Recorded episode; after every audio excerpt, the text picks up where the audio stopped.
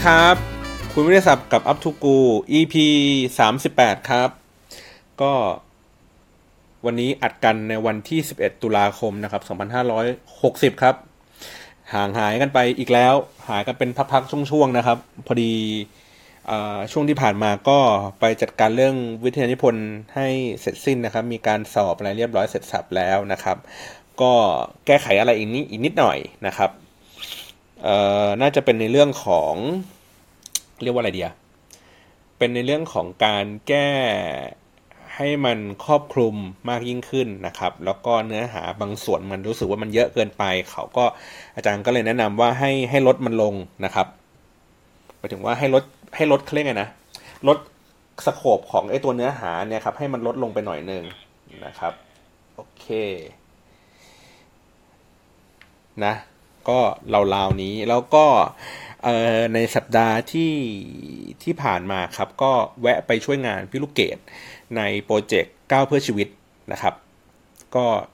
ไปช่วยงานอยู่พักหนึ่งประมาณสักสามวันราวๆนี้นะครับ แต่ก็กลับมาเพราะรู้สึกว่าอืมเราน่าจะคือเราอยู่ในที่ที่เรามีอินเทอร์เน็ตแรงๆ แล้วว่าน่าจะทำงานได้ดีกว่าคล่องกว่านะครับ แล้วก็ น่าจะช่วยเหลืออะไรเขาได้มากกว่า เพราะว่าอุปสรรคของการที่เราได้ไปอยู่หน้างานก็คือว่าอันดับแรกคือผมไม่สามารถตื่นเช้าในการที่จะเดินไปร่วมเดินกับพี่ลูกเกดได้นะครับ อันนี้แบบ เออนะครับตื่นเช้าไม่ได้เลยจริง ๆ นะฮะตื่นทีก็ประมาณสิบเอ็ดโมงอะไรเงี้ยซึ่งเขาก็เดินไปสักพักหนึ่งแล้วเดินไปไกลแล้วล่ะ เดินไปสักสิบเป็นสิบกว่ากิโลแล้ว ทีเนี้ยเราก็พยายามที่จะเซตระบบในช่วงประมาณสักเอ่อ สองสาวันแรกนะครับ พยายามเซตระบบเพื่อให้มันสามารถที่จะทำงานง่ายที่สุดก็คือว่า คือผมไม่จำเป็นที่จะต้องไปไลฟ์อยู่หน้างานก็ได้ แต่ว่าผมสามารถดึงภาพสัญญาณภาพจากตรงไหนก็ได้นะครับ แล้วก็ขึ้นมาแล้วก็ใส่บาร์ความจะพูดไงดีความยากของของการทำแบบนี้ก็คือว่าปกติอะครับ ถ้าเกิดสมมติว่าเราไลฟ์โดยปกติเนาะมันก็จะเป็นแบบเออก็ใช้มือถือไลฟ์นะครับ ก็คือว่าเราก็ใช้เอ่อไอ้เฟซบุ๊กของเราเนี่ยแหละ แล้วก็ทำการไลฟ์ไปเนาะถ้าอยากจะให้โปรขึ้นกว่านั้นหน่อย ก็เราก็ใช้พวกอุปกรณ์ที่จับให้ตัวมือถือเราไม่ให้สั่นนะครับ พวก stabilize ต่างๆอะไรเนี่ยประมาณนี้แหละนะครับ ก็ราคาก็มาสักต่อชิ้นต่อชุดหนึ่งก็มาสักหกเจ็ดพันกดถึงถึงมันแปดพันราวๆนี้แหละ ทีเนี้ยในในเชิงเทคนิคอีกเราก็คือว่าเฮ้ยเราอยากจะให้มันขึ้นบาร์ข้างล่างเนาะขึ้นเป็น เป็นช่องทางการบริจาคและเป็นภาพที่ไหลวนเวียนกันไปเรื่อยๆอย่างเงี้ยครับซึ่งในเทคนิคของการที่ใช้ในช่วงแรกๆเนี้ยมันจะมันจะทำไม่ได้ต้องเป็นแอปพลิเคชัน เฉพาะทางนะครับ ก็ต้องเสียตังราวๆสักเดือนได้ประมาณ 200 กว่าบาทอะไรอย่างนี้ หรือว่าใช้โปรแกรมที่มันเป็นแบบหลักพันหลักหมื่นหลักแสน นะครับในการบอดแคสต์ก็มีความวุ่นวายในเชิงเทคนิคเนี่ยค่อนข้างสูงนะครับ ซึ่งผมก็ใช้เวลาในการแก้อยู่ 3 วันนะครับในการแบบทดลองลองนู่นลองนี่อะไรเงี้ยลองอยู่ที่ห้องนะครับแล้วก็พยายามดึงเกี่ยวสัญญาณออกมาจากตอนที่พี่เกดกำลังวิ่งไปอยู่นั่นแหละเนี่ยนะแล้วก็มีปัญหาคือว่าตัวที่เป็นของ True นะครับที่เขาเป็นสปอนเซอร์ในงานนี้มันเน็ตไม่ได้เรื่องจริงอะ่ะคือ คือผมว่าไม่ใช่ว่าคุณภาพของเน็ต True ไม่ได้เรื่องนะ แต่ผมว่าวิธีการที่ ที่ที่เขาเอาซิมมาให้นะครับ มันมีปัญหาคือว่ามันถูก limit เอาไว้ในช่วงแรกเนี่ยมันถูก limit เอาไว้ว่าวิ่งใน speed ความเร็วไม่เกิน 5 เมกนะครับ แล้วก็พอผมกล่าวถึงปัญหาเหล่านี้เขาก็ทำการแก้ไขให้ ก็เพิ่ม speed ให้เป็น 10 เมกนะครับเป็น 15 เมกเป็นอะไรอย่างเงี้ยเพิ่มไปจนถึงมาสัก 20 เมกนะครับ ซึ่งเอาเข้าจริงแล้วเวลาเราไลฟ์จริงๆอะ่ะ ที่รู้สึกปลอดภัยนะ ก็คือ 20-30 เมกขึ้นไปครับ ถ้าจะให้อุ่นใจเลยมัน 40-50 เมกอันนี้ผมจะแบบ happy มากเลยว่าเออโอเค อย่างน้อยคือสัญญาณภาพไม่กระตุกแน่ๆ แต่ถ้าเกิดว่ามันมาสักหลัก 20 อย่างเงี้ยผมจะต้องแบบคิดแล้วคิดอีกว่าเอ้ยจะต้องทำยังไงวะ จะต้องมีปัญหาหน้างานแน่นอนอะไรอย่างงี้นะครับ ซึ่งเขาก็แก้แก้แก้แก้ให้จนกระทั่งในระดับหนึ่งก็คือ มันสามารถวิ่งไปในความเร็วประมาณสัก 30 และ 30 megabit per sec เสร็จปุ๊บก็เกิดปัญหาว่าเอ่อ live live อยู่ครับประมาณสักนาทีครึ่งสัญญาณก็ถูกตัดนะครับก็คือมีปัญหาเรื่องของการ broadcast ไม่ไม่ต่อเนื่อง ผมใช้เวลาแก้อยู่ประมาณครึ่งวันในการลองผิดลองถูกนึกว่าคอมกูเจ๊งไปแล้วเพราะว่าอุตส่าห์เอาคอมที่แบบแรงที่สุดที่ใช้งานอยู่เป็นประจำเนี่ยเอาไปด้วย ปรากฏว่าเป็นที่อินเทอร์เน็ตครับพอผมเปลี่ยนเป็นอีกค่ายหนึ่งเป็นเป็น AS ปุ๊บทุกอย่าง smooth ลื่นปื๊ดหมดเลยนะครับเพราะฉะนั้นเนี่ยผมก็เลยแบบ รู้สึกแบบว่ามันว่า คือคือตัวทีมงานเองเขาอาจจะไม่ได้แก้ปัญหาให้เราแบบ เร็วเร็วอย่างที่เราดั่งใจเราอะครับ ผมก็เลยรู้สึกว่าเอองั้นผมไม่มีประโยชน์ที่จะต้องไปอยู่หน้างานนั่นแหละนะครับผมก็กลับมาอยู่ที่บ้าน ก็มาอยู่ในที่ที่มีอินเทอร์เน็ตที่แรงๆอะไรอย่างนี้ดีกว่า จะได้สบายใจในการทำงานด้วยนะครับ อันนี้ผมก็เลยเล่าอัปเดตให้ฟังในช่วงช่วงที่ไปช่วยงานพี่เก๋ประมาณสักสองสาวันนะครับ ทีนี้ก็ ใน EP นี้นั่นแหละ เรากำลังมาพูดถึงเรื่องของเออ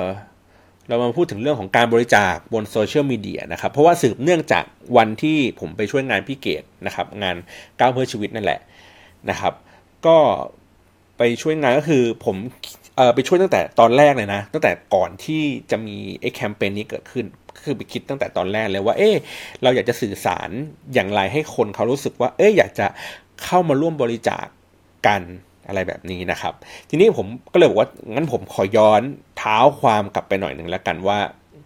ว่าทำไมมันถึงเกิดเรื่องราวแบบนี้เกิดขึ้นแต่คือผมไม่ได้บอกว่าเฮ้ยผมจะมาเล่าเรื่องของงานของพี่เกดนะผมกำลังเล่าย้อนกลับไปก็คือตอนที่พี่ตูนวิ่งบางสะพานไปทุกสะพานเนี่ยนะครับ แกก็วิ่งวิ่งวิ่งของแก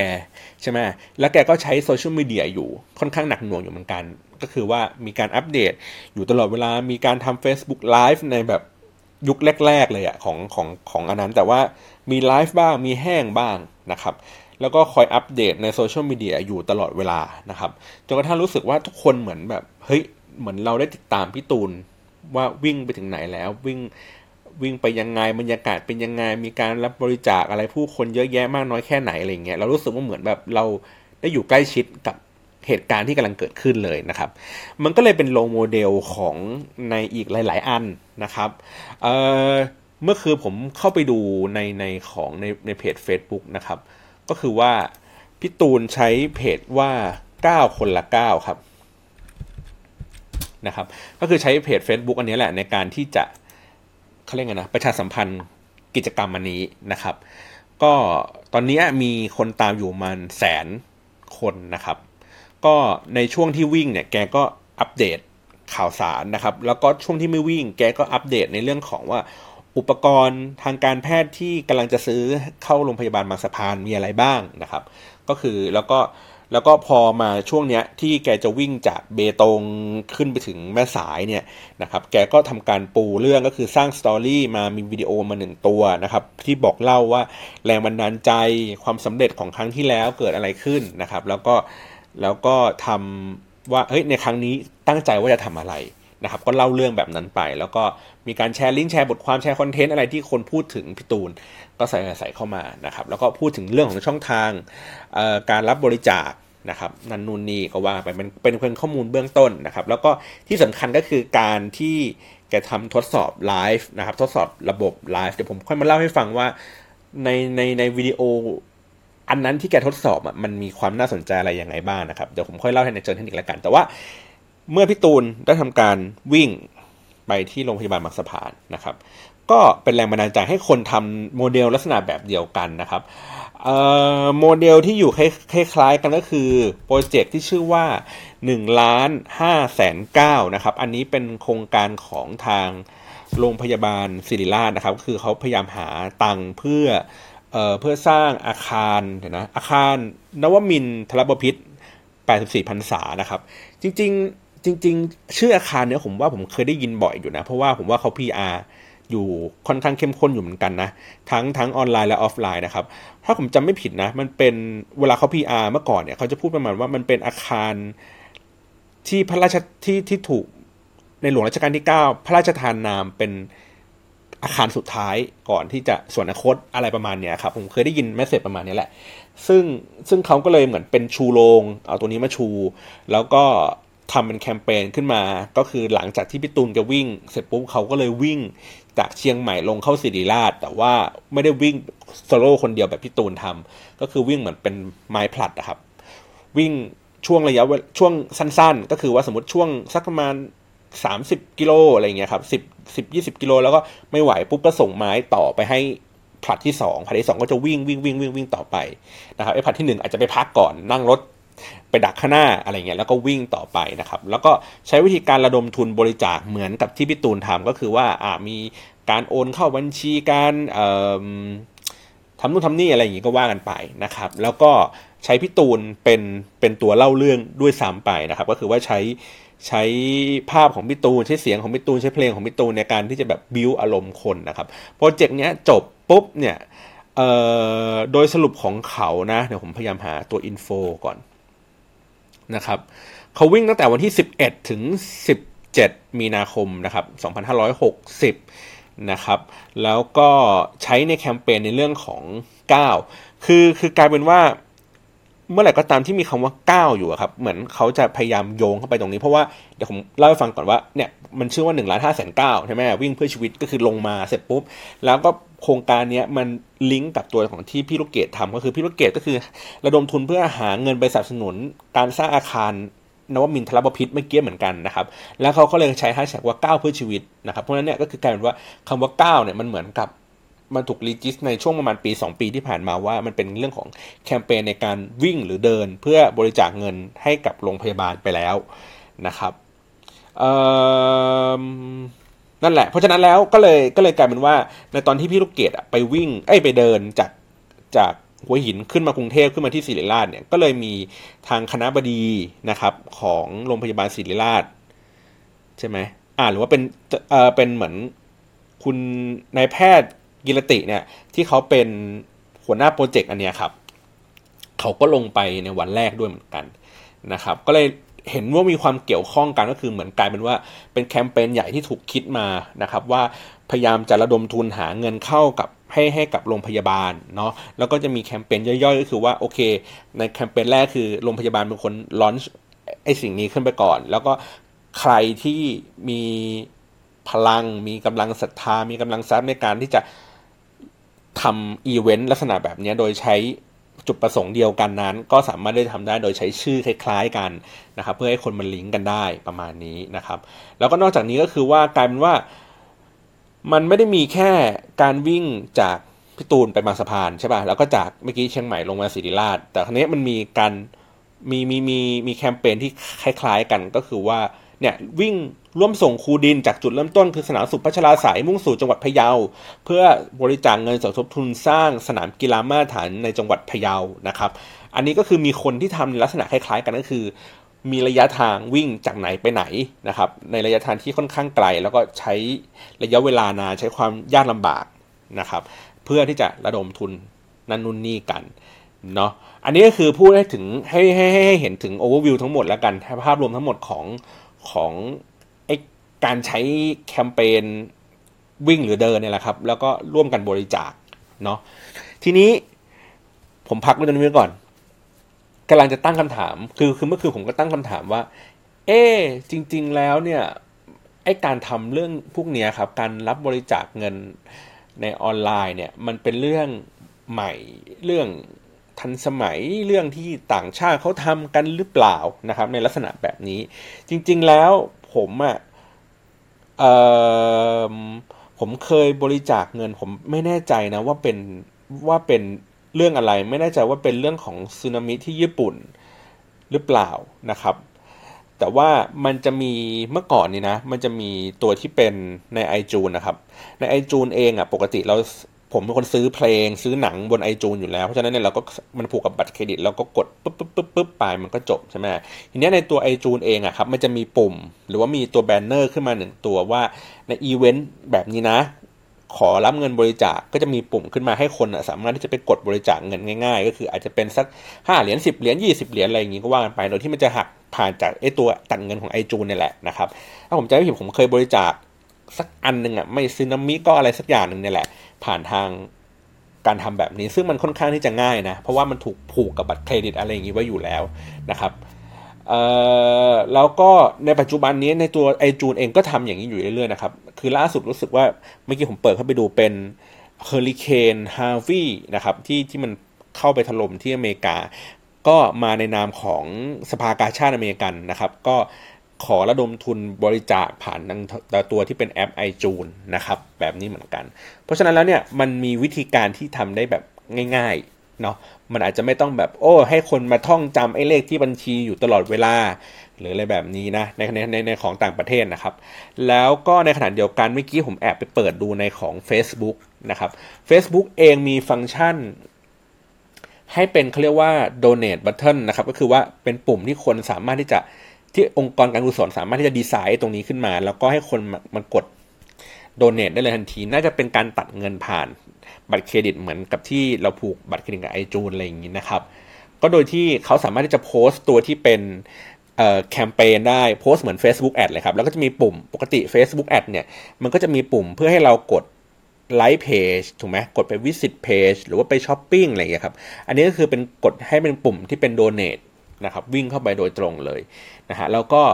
มันจะมีการเขาเรียกไงนะ แสดงยอดนะครับ ว่าตอนนี้เงินบริจาคอะถึงเท่าไหร่แล้ว สมมติตั้งเป้าไว้หนึ่งหมื่นนะครับตอนนี้เงินบริจาคอยู่ที่เก้าพันแล้วนะเหลือเวลาอีกสามวัน อะไรแบบนี้มันคือมันมีเหมือนเป็นเขาดาวเป็นแถบนะฮะให้คนเห็นว่าเฮ้ยแคมเปญนี้ใกล้จะสำเร็จแล้วใกล้จะจบแล้วนะครับ แล้วก็สามารถที่จะขึ้นมาเป็นเขาเรียกไงนะ เขาบอกว่าถ้าสมมติมีอีเวนต์อะไรบางอย่างอย่างที่ผมเห็นเหมือนเป็นเออผมจำไม่ได้ว่าใครน่าจะเป็นนักร้องใครเสียชีวิต หรือว่าเกิดเหตุการณ์อะไรขึ้นมาสักอย่าง หรือว่าตัวนักร้องเองเป็นคนจัดคอนเสิร์ตขึ้นมาเพื่อที่จะระดมทุนหรืออะไรอย่างนี้นะมันก็จะสามารถที่จะเป็นปุ่มเป็นเป็นเป็นเป็นบาร์อยู่ในวิดีโอที่กำลังไลฟ์อยู่เพื่อให้คนสามารถที่จะคลิกปุ่มเนี่ยแล้วก็ให้ไป donate ได้เลยทันทีอะไรแบบนี้นะครับ ก็เพราะฉะนั้นเนี่ยคือในตัวของ Facebook เองค่อนข้างที่จะ ทำอะไรพวกนี้ได้ง่ายนะครับ แต่ว่าปัจจุบันนี้ในเมืองไทยยังทำไม่ได้นะครับ ก็คือมันสามารถทำได้เฉพาะในพวกยุโรป แล้วก็อเมริกาอังกฤษอะไรประมาณนี้นะครับ เมืองไทยก็ยังทำทำทำไอ้ฟังก์ชัน อันเนี้ยของของที่ Facebook มียังไม่ได้นะครับ เราก็เลยต้องให้ท่องจำตัวที่เป็นอะไรนะ เลขที่บัญชี บัญชีพร้อมเพย์โอนผ่านสายผ่านทาง SMS อะไรอย่างนี้กันไปนะครับ ก็จะเป็นประมาณนี้ เพราะฉะนั้นแล้วผมก็เลยพูดถึงงานของพี่ตูนกันละกันเพราะช่วงนี้มันเป็นกระแสนะครับงานของพี่ตูนรอบนี้ค่อนข้างที่จะ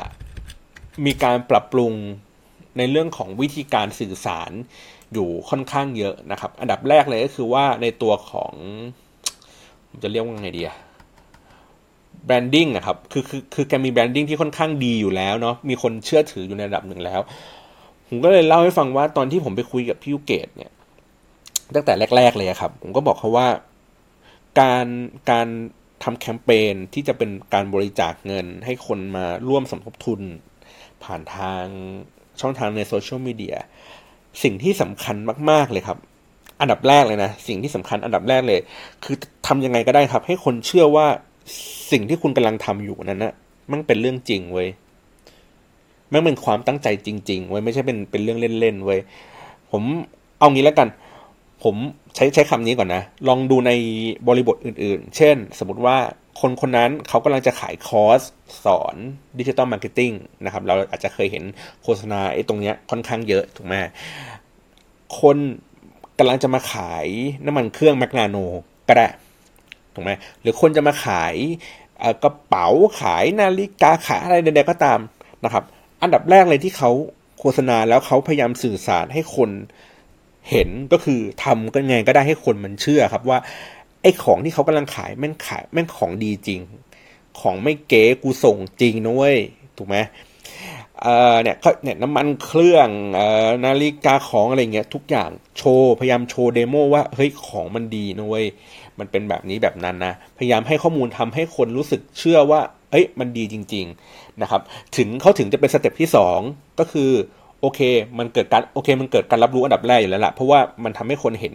เห็นยิ่งเยอะเท่าไหร่ยิ่งยิ่งดีนะมันก็เป็นความดีให้คนมันจำเพราะมันคนเห็นจำปุ๊บสิ่งที่เขาสงสัยก็คือเรื่องว่าเฮ้ยมันจริงหรือเปล่าวะมันเชื่อจริงเปล่าวะ ถูกไหมถ้าเป็นของพวกนั้นคือเขาก็ลองลองซื้อมาแล้วก็ลองใช้ดูเขาถึงจะเชื่อ แต่ว่าในเรื่องของบริจาคเนี่ยมันจะไม่ใช่ว่าเราต้องจ่ายเงินบริจาคไปก่อนเราถึงจะเชื่อถูกไหมครับคือเขาต้องเชื่อก่อนว่าไอ้คนนี้มันทำจริงๆเขาถึงจะควักเงินบริจาค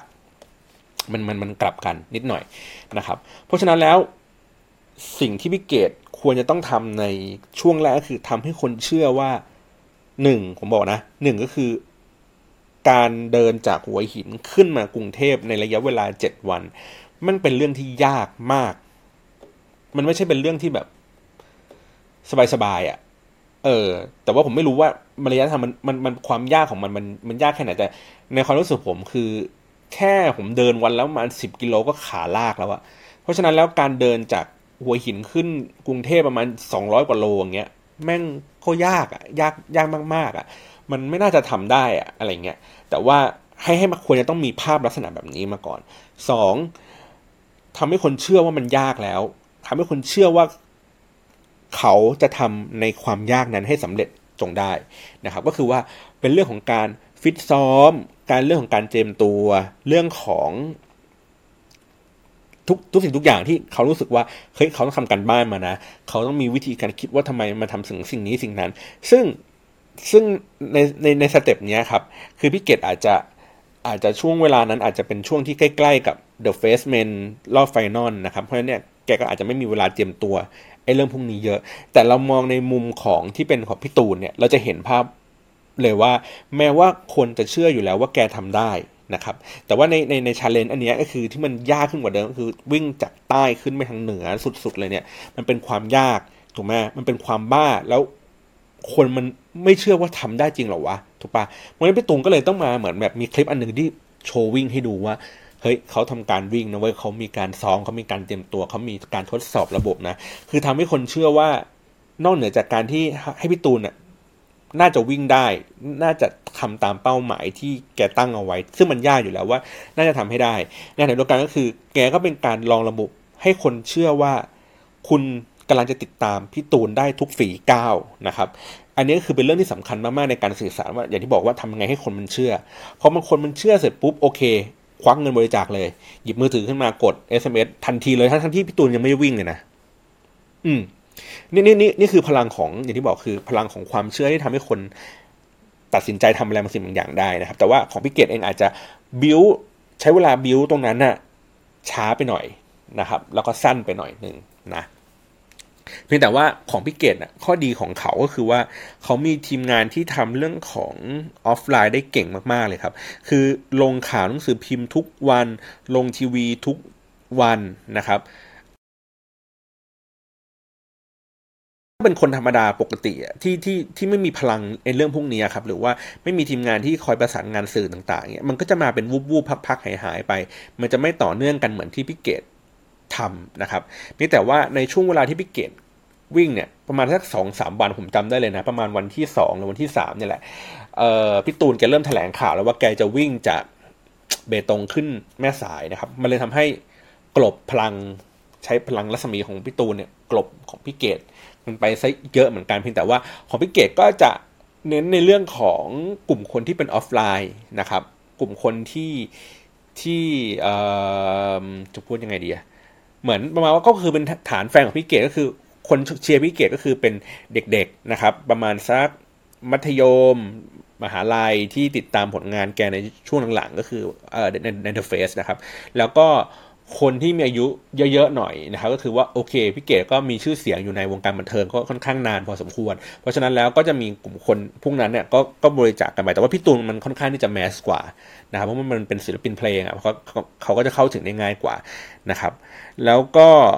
พอเสร็จปุ๊บเรียบร้อยทำให้คนเชื่อเสร็จปุ๊บทีนี้เรื่องของการนำเสนอเนื้อหาข่าวสารนะครับ ว่าจะต้องทํำยังไง ทีเนี้ยอย่างของพี่เกดเนี่ย เอ่อก็มีการอัปเดตอยู่ตลอดนะครับก็คือว่าพยายามที่จะสื่อสารผ่านตัว Account ที่เป็นส่วนตัวของพี่เกดเองนะครับก็คือว่าทำไลฟ์อะไรอย่างนี้ไป แล้วก็ผ่านตัวศิลปินดารา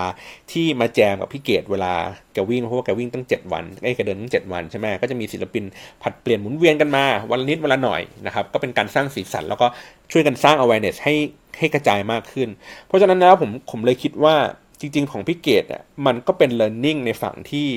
การพยายามสร้าง awareness ผ่านตัวศิลปินดาราที่ขยายวงกว้างออกไปเรื่อยๆเพียงแต่ว่าอย่างที่ผมบอกก็คือว่า พอมันใช้ศิลปินดาราในการที่จะแบบช่วยช่วยใช้พลังของเขาในการกระจายเรื่องพวกนี้ออกไป มันขาดเรื่องของความน่าเชื่อถือครับ ความน่าความน่าเชื่อถือของมันก็คือว่าอย่างที่บอกอะดารามันมาวิ่งแค่แป๊บเดียวอะประมาณชั่วโมงนึงอะไรอย่างเงี้ยคนมันก็รู้สึกว่าเอ้ยมันเหมือนเป็นงานอีเวนต์วิ่งแบบแวบๆแวบๆของดาราเฉยๆหรือเปล่าเหมือน วิ่งสร้างภาพเฉยๆหรือเปล่าแม่มันไม่ได้วิ่งระยะทางยาวยาวนานอย่างที่พี่ตูนทำหรือว่าพี่เกดทำถูกไหมมันมาเป็นสั้นๆ แล้วก็มันก็เลยทำให้คนรู้สึกว่าโอเค เกิดการรับรู้เฉยๆว่าอ๋อดาราคนนี้ อย่างเช่นบอยปกรณ์กำลังใจให้พี่เกดแต่ไม่ได้เชื่อว่าบอยปกรณ์จะเป็นส่วนหนึ่งในแคมเปญนี้นะครับหรือว่าบอยปกรณ์จะเป็นคนช่วยผลักดันที่ทำให้พี่เกดไปถึงเป้าหมายให้ได้เร็วขึ้นอะไรเงี้ยอันนี้ยังขาด เขาเรียกไงนะความเชื่อมโยงของความน่าเชื่อถือไอ้เหล่านี้อยู่นะครับแต่ว่าของพี่ตูนเองอะ่ะมันคือแกอาจจะถูกคิดถูกวางแผนเพราะฉะนั้นเนี่ยตั้งแต่ตัวที่เป็นอาร์ตเวิร์กทุกอย่างนะครับ คิดเต็มมาหมดนะครับสัญญาสัญญามีเต็มไปหมดผมค่อยมาเล่าให้ฟังเรื่องสัญญาเป็นยังไงนะครับ แล้วก็ที่สำคัญก็คือเอ่อตัวในเรื่องของการถ่ายทอดสดนะครับ อันนี้เป็นเรื่องสำคัญมากๆ เพราะว่าครั้งที่แล้วพี่ตูนก็ใช้วิธีการนี้ในการที่จะสื่อสารกับคน ไปได้เรื่อยๆนะครับ ในหน้างงานจริงๆ ผมจะบอกว่ามันมีปัญหา พอสมควรครับ ที่จะทำให้เกิดการไลฟ์สดแบบแบบทันทีทันใดณเวลานั้นนะครับ ก็คือว่าอันดับแรกเลยคือ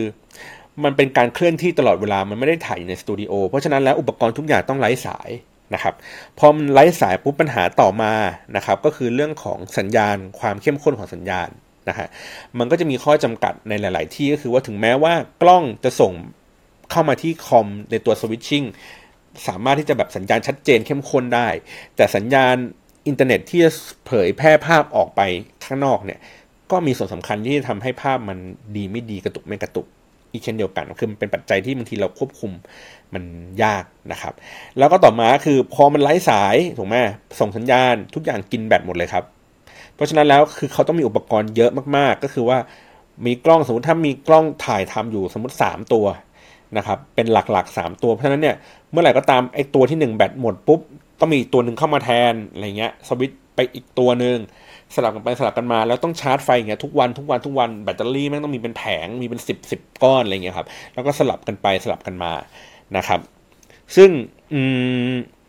พอมันสลับปุ๊บอย่างที่บอกคือว่าถ้ามันมีกล้องมันมีแค่ตัวเดียวเนี่ยพอมันสลับ เมื่อไหร่ที่แบตหมดปุ๊บมันก็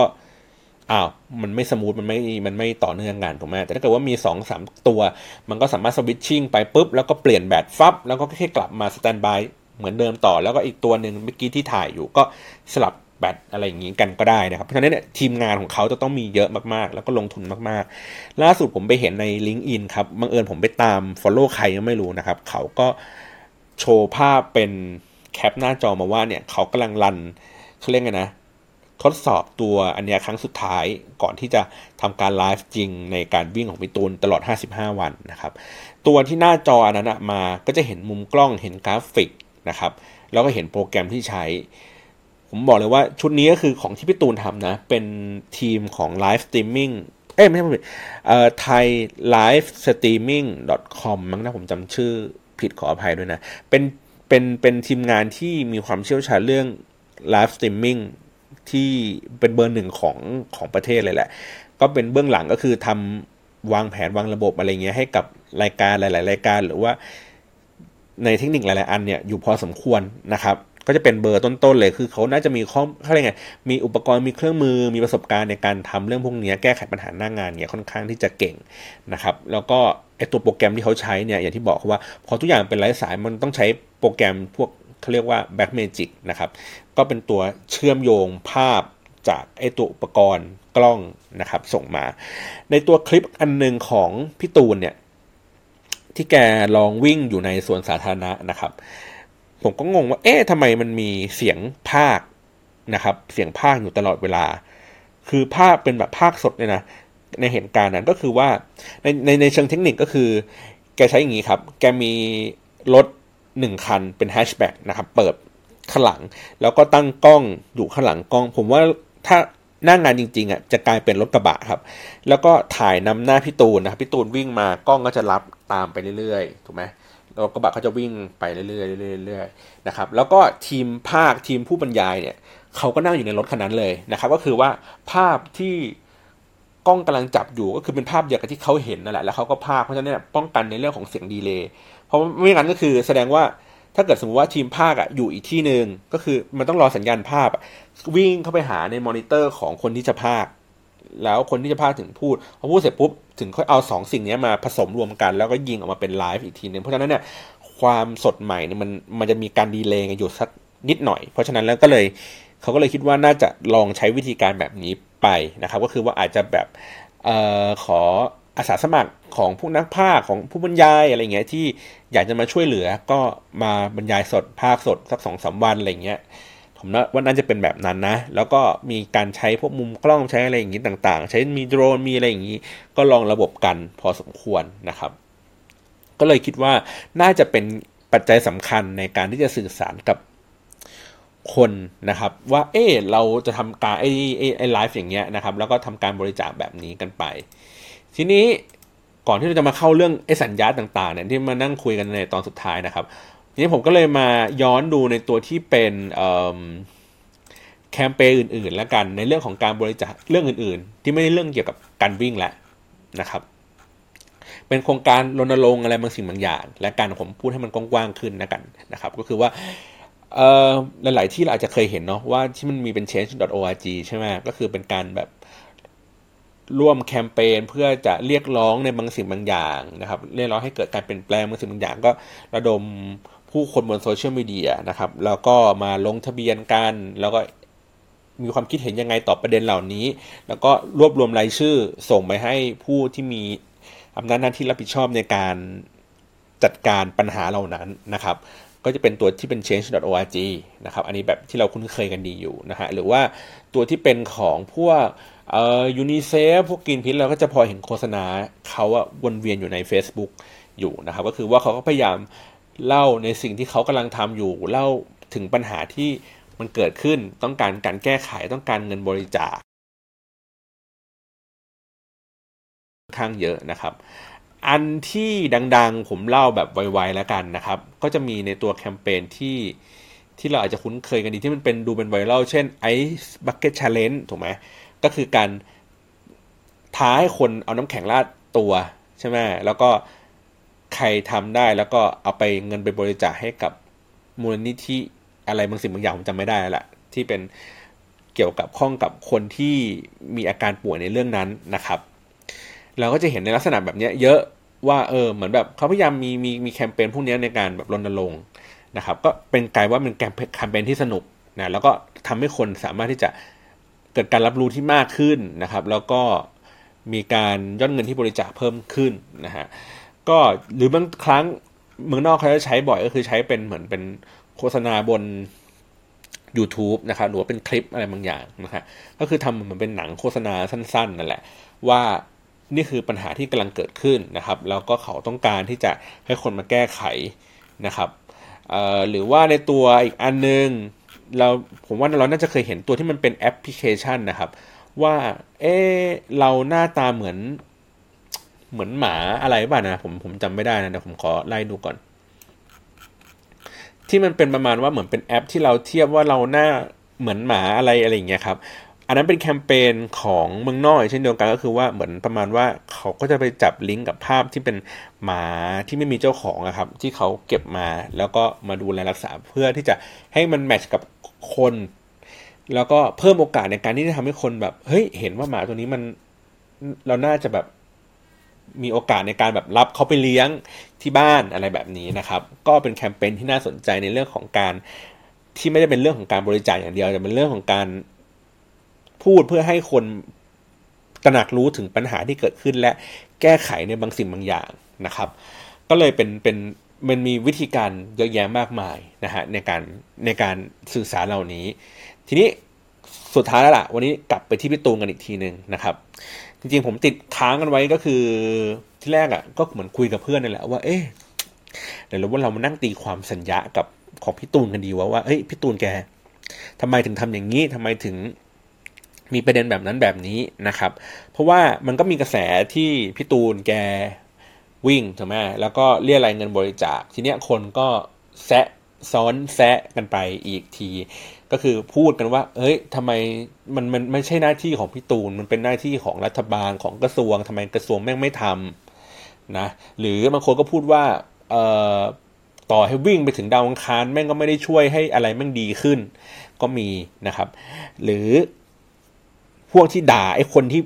ด่าพี่ตูนว่ามึงก็ดีแต่พูดมึงแม่งไม่ก็ไม่ทำอะไรอะไรอย่างเงี้ยมันก็ด่าซ้อนด่าซ้อนกันไปเรื่อยๆอินเซปชั่นด่ากันจนหมด ผมก็เลยรู้สึกว่า เอ๊ถ้าเกิดผมมานั่งพูดว่า เฮ้ยพี่ตูนแม่ง เอ่อทำอย่างนี้แม่งไม่ดีคือคือจริงๆมันมันมันเป็นเรื่องดีนะในการที่ใครสักคนจะลุกขึ้นมาทำในสิ่งสิ่งนี้ อย่างอย่างอย่างที่ผมเห็นของพี่ พี่ลูกเกดเนี่ยเขาทำก็คือว่าเขาสามารถอยู่เฉยๆอยู่ที่บ้านก็ได้ เขาไม่ต้องทำก็ได้ครับ เขาไม่ต้องมาเดือดร้อนเขาไม่ต้องมาเหนื่อย เขาไม่ต้องมาวุ่นวาย เพราะว่าเวลามันทำจริง ๆ เวลาวิ่งจริงอะมันไม่ได้จิตใจไม่ได้อยู่ที่การวิ่งอย่างเดียวนะ เขาจะต้องเลี้ยงดูผู้คนที่อยู่ในทีมทั้งหมดเลยนะเช่นเขาไม่ได้วิ่งคนเดียวอยู่แล้วเขาต้องวิ่งกับลูกทีม เอ้ยลูกทีมเป็นยังไงกินข้าวเลี้ยงดูเขาดีไหมทีมงานพักผ่อนเป็นยังไงบ้างอาหารการกินของทีมงานดีแล้วหรือเปล่า นะครับยอดเงินบริจาคต้องให้โปร่งใสที่สุด คือมันมีความกังวลในจิตใจเยอะมากนะฮะเยอะจนกระทั่งเหมือนประมาณว่า อย่างที่บอกอะถ้าเกิดเขาไม่คิดดีเขาไม่คิดที่จะลงทุนตั้งใจทำจริง ๆ ก็นอนอยู่บ้านก็จบแล้วไม่มีปัญหาไม่เดือดร้อนด้วย ไม่โดนด่าด้วย เพราะฉะนั้นผมเลยบอกว่าเอ้ยมันเป็นเรื่องที่ดีน่าสนับสนุนครับก็คือใครอยากจะบริจาคก็บริจาคไปนะครับหรือว่าใครจะไม่บริจาคก็เรื่องของคุณก็แล้วแต่นะครับ จะดูเฉยๆก็ได้ไม่เป็นไรก็ดูเฉยๆเพื่อสร้างสร้างแรงบันดาลใจอะไรบางสิ่งบางอย่างให้ให้ให้ชีวิตเรา มีกำลังใจมากขึ้นเอาอย่างนี้ดีกว่านะทีนี้เรามาดูสัญญากันครับว่า ในอันนี้ในมุมมองของผมนะ ในมุมมองของคนที่ชอบตีความสัญญาว่าทำไมพี่ตูนแกแบบทำสิ่งนี้แกทำสิ่งนั้นทำไมแกไม่ทำอย่างนี้แกไม่ทำอย่างนั้น เช่นทำไมพี่ตูนวิ่งจากเบตงขึ้นแม่สาย ทำไมแกไม่วิ่งจากแม่สายลงเบตงวะ ถูกปะอันนี้อันนี้อันนี้ข้อหนึ่งที่ผมสงสัยนะเอ่อต่อมาก็คือ แล้วทำไมแกถึงเลือกรูทแบบเนี้ยเหนือสุดใต้สุด ทั้งทั้งที่ความยากก็คือแค่แกวิ่งจากตะวันออก กลับไปตะวันตกเนี่ย ก็คือสมมติไปจากอีสานเนี่ยวิ่งไปถึงเมืองการเนี่ยแม่งระยะทางสั้นกว่า แล้วก็ยากพอๆกันนะทำไมแกไม่ไม่ไม่วิ่งแนวขวางวะทำไมแกวิ่งแนวตรงวะอะไรอย่างนี้นะครับ จริงๆเอ่อถ้าในสัญญาในเรื่องพวกนี้มันก็คือว่าแกเลือกในรูทที่ไกลที่สุด ก็คือเหนือสุดใต้สุดนะครับ เหนือสุดใต้สุดมันสะท้อนในความรู้สึกของคนนะ ว่ามันเหมือนกับมันไปทั่วทั้งประเทศนะครับ วิ่งไปเหนือสุดใต้สุดคือมันผ่านจำนวนจังหวัดเนี่ยเยอะ เยอะกว่าการที่วิ่งแนวขวาง วิ่งแนวขวางอาจจะผ่านจังหวัดประมาณสักสิบจังหวัด แต่ถ้าเกิดวิ่งจากล่างสุดไปเหนือสุดเนี่ยมันวิ่งผ่านแบบ ยี่สิบสามสิบจังหวัดนะครับ ก็เลยดูมีความเป็นเขาเรียกไงนะ มวลรวมของประเทศชาติมากกว่าการวิ่งแนวขวางเนาะต่อมาก็คือทำไมแกวิ่งจากใต้ขึ้นเหนือทำไมแกไม่วิ่งจากเหนือลงใต้นะครับในในเชิงเทคนิคผมเอาอย่างนี้ดีกว่า ว่าการวิ่งจากใต้ขึ้นเหนือ มันมันมีความยากมันมีความยากใน ในในสัญญาก็คือว่า มันเหมือนเราวิ่งขึ้นเขาอะครับ ก็คือว่ามันมีความยากคือว่ามันค่อยๆขึ้นชันไปเรื่อยอะก็คือถึงแม้ว่าโอเค พื้นที่ในประเทศไทยมันอาจจะแบบ ไม่ใช่ว่าใต้สุดแม่งอยู่ล่างสุดถูกไหมแล้วเหนือสุดแม่งอยู่สูงสุดไม่ใช่ มันก็มีความขึ้นขึ้นลงลงของตามสภาพภูมิประเทศอยู่แล้วนะครับ แต่การที่มันมีสัญญาของการที่วิ่งจากใต้สุดขึ้นเหนือสุดเนี่ยคิดแบบเร็วๆมองภาพแบบไวๆก็คือว่ามันเหมือนวิ่ง เพื่อไปถึงยอดไปถึงเป้าที่อยู่สูงที่สุดนะครับ ไม่ใช่วิ่งจากเป้าที่อยู่สูงที่สุดแล้ววิ่งต่ำลงมา อ่า เพราะฉะนั้นเนี่ยมันจะถูกคิดอย่างนี้แล้ว แต่ว่าอันเนี้ยในในเชิงปฏิบัติจริงๆ ในเชิงเทคนิคจริงๆอะผมไม่แน่ใจนะว่ามันอาจจะมีบางอย่างซ่อนอยู่ เช่น ในเรื่องของการดูแลรักษาความปลอดภัย ในเส้นทางการการเดินนะครับ การที่เอ่อลงมาทางใต้สุดอย่างเงี้ยมันจะใช้เวลามากกว่า ถูกไหมเหมือนพยายามวิ่งเข้าไปเพราะเนี่ยมันมีการตัดเตรียมอะไรอย่างนี้ไป แต่ถ้าเกิดว่าเราวิ่งออกจากจุดทางใต้ แล้วก็หลุดออกจากโซนไป มันก็อาจจะปลอดภัยกว่าอะไรแบบนี้นะ อันนี้ผมไม่รู้นะครับ ผมก็เดาไปเรื่อยแต่ว่าถ้าเกิดในเรื่องของสัญญาผมมองว่าเนี่ยอย่างที่บอกใต้ขึ้นเหนือ มันดูเหมือนแบบเราวิ่งพุ่งไปข้างหน้าครับเพราะว่าในตัวของที่พี่ตูนแกทำเนี่ยที่เป็น artwork ในในในในเพจของแกเนี่ยมันเป็นลูกศรวิ่งพุ่งขึ้นไปข้างบนนะครับ เพราะฉะนั้นแล้วเนี่ยก็คือเนี่ยแหละมันก็คือ เป็นภาพสะท้อนของการที่จะแบบขึ้นไปบนนั้นนะครับ ทีนี้ต่อมาการใช้การใช้สีละกันนะครับ สีแกใช้พยายามแกใช้เฉดที่เป็นน้ำเงินเข้มนะครับ เป็นน้ำเงินกรมท่าอะไรอย่างนี้ไปนะครับเออจริงๆแล้วผมว่า คือถามว่าทำไมแกไม่ใช้ไม่ใช้โทนสีอื่นนะครับ จริงๆ ในโทนสีน้ำเงินมันเป็นในเรื่องของความสุขุม ความมีสตินะครับ ความใจเย็น แล้วก็มีความสะท้อนความเป็นผู้ใหญ่ในระดับหนึ่ง เพราะฉะนั้นเนี่ยสีที่มันสะท้อนสีมันสะท้อนภาพออกมาได้นะครับ เพราะฉะนั้นเนี่ยถ้าเกิดถ้ามันเป็นดำไปเนี่ย มันจะดูนอกจากจะดูเข่งขึมแล้วอะมันจะดูอึดอัดครับ คือ คือมันเป็นสีโทนที่ไม่สว่าง แต่ว่าสีน้ำเงินหรือว่าสีพวกกรมท่าต่างๆเนี่ยแม้ว่าจะเป็นโทนสีเข้มเนี่ยแต่มันสามารถที่จะไล่เฉดให้มันดูสว่างดูมีเขาเรียกไงนะแสงสว่างที่ปลายอุโมงค์อะจะไม่สามารถทำภาพอย่างนั้นได้นะครับเพราะฉะนั้นเนี่ยเขาก็เลยมีขาวเข้ามาอยู่ในตัวที่เป็นสีกลมด้วยนะครับ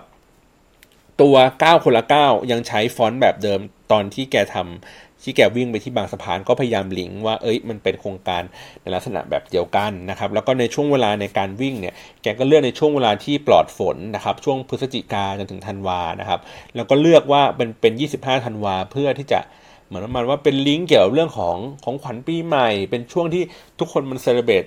กันนะครับแล้วก็เป็นในช่วงเวลาที่ เอ่อถ้าสมมติว่าแกไปจบในช่วงใกล้ๆปีใหม่อะไรเงี้ยมันก็จะเรียกกำลังของแฟนๆของคนๆได้ถ้าเกิด แต่ถ้าเกิดว่าวิ่งในช่วงแบบหน้าร้อนเอ่อช่วงมีนาอะไรเงี้ยมันก็จะอาจจะแบบเหนื่อยเกินไปนะครับ อันนี้ก็คืออย่างที่ผมบอกว่าพอวิ่งช่วงพฤศจิกเงี้ยพฤศจิกก็คือฝนมันก็จะซาลงอากาศก็จะดีขึ้น ก็เวลาวิ่งออกกำลังกายมันก็จะดีขึ้น แล้วก็วิ่งขึ้นเหนือไปเรื่อยอากาศมันก็จะเย็นลงเย็นลงนะครับ ก็ก็ดีต่อการ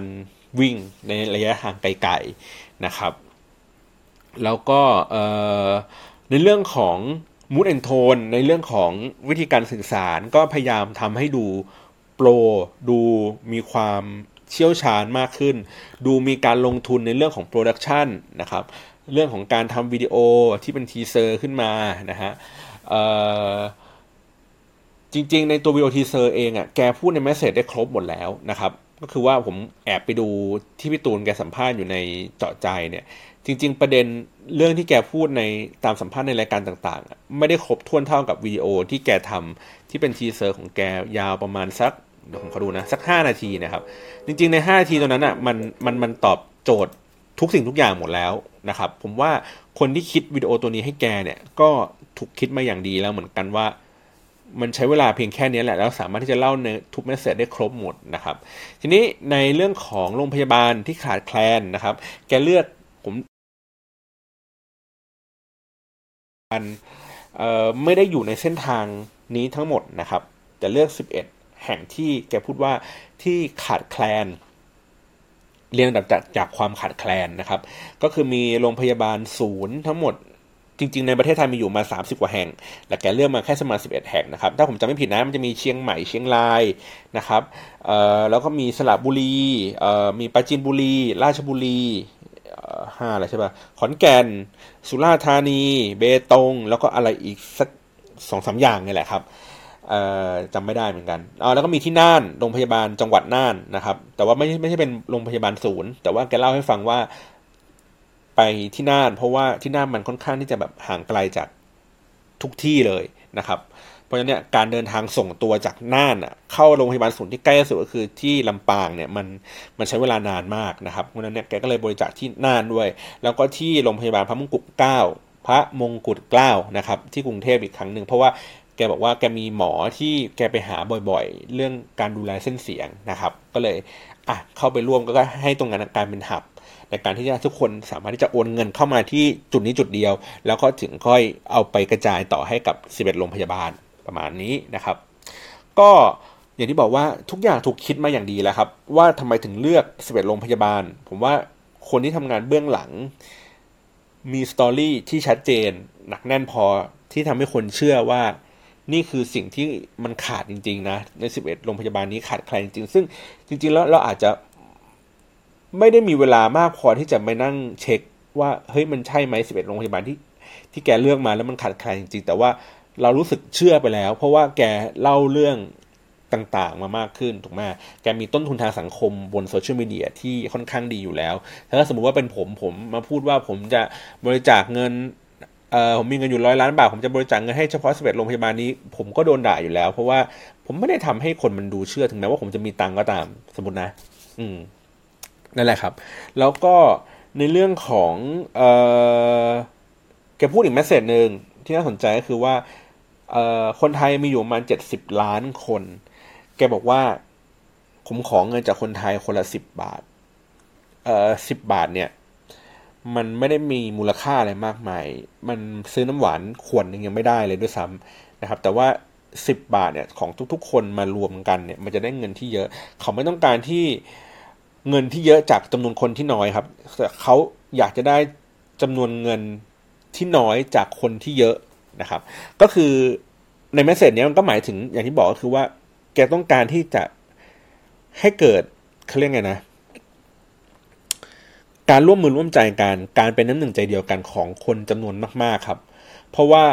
เพราะว่าพอมันทำอย่างนี้ปุ๊บมันทำให้เกิดว่าทุกคนน่ะ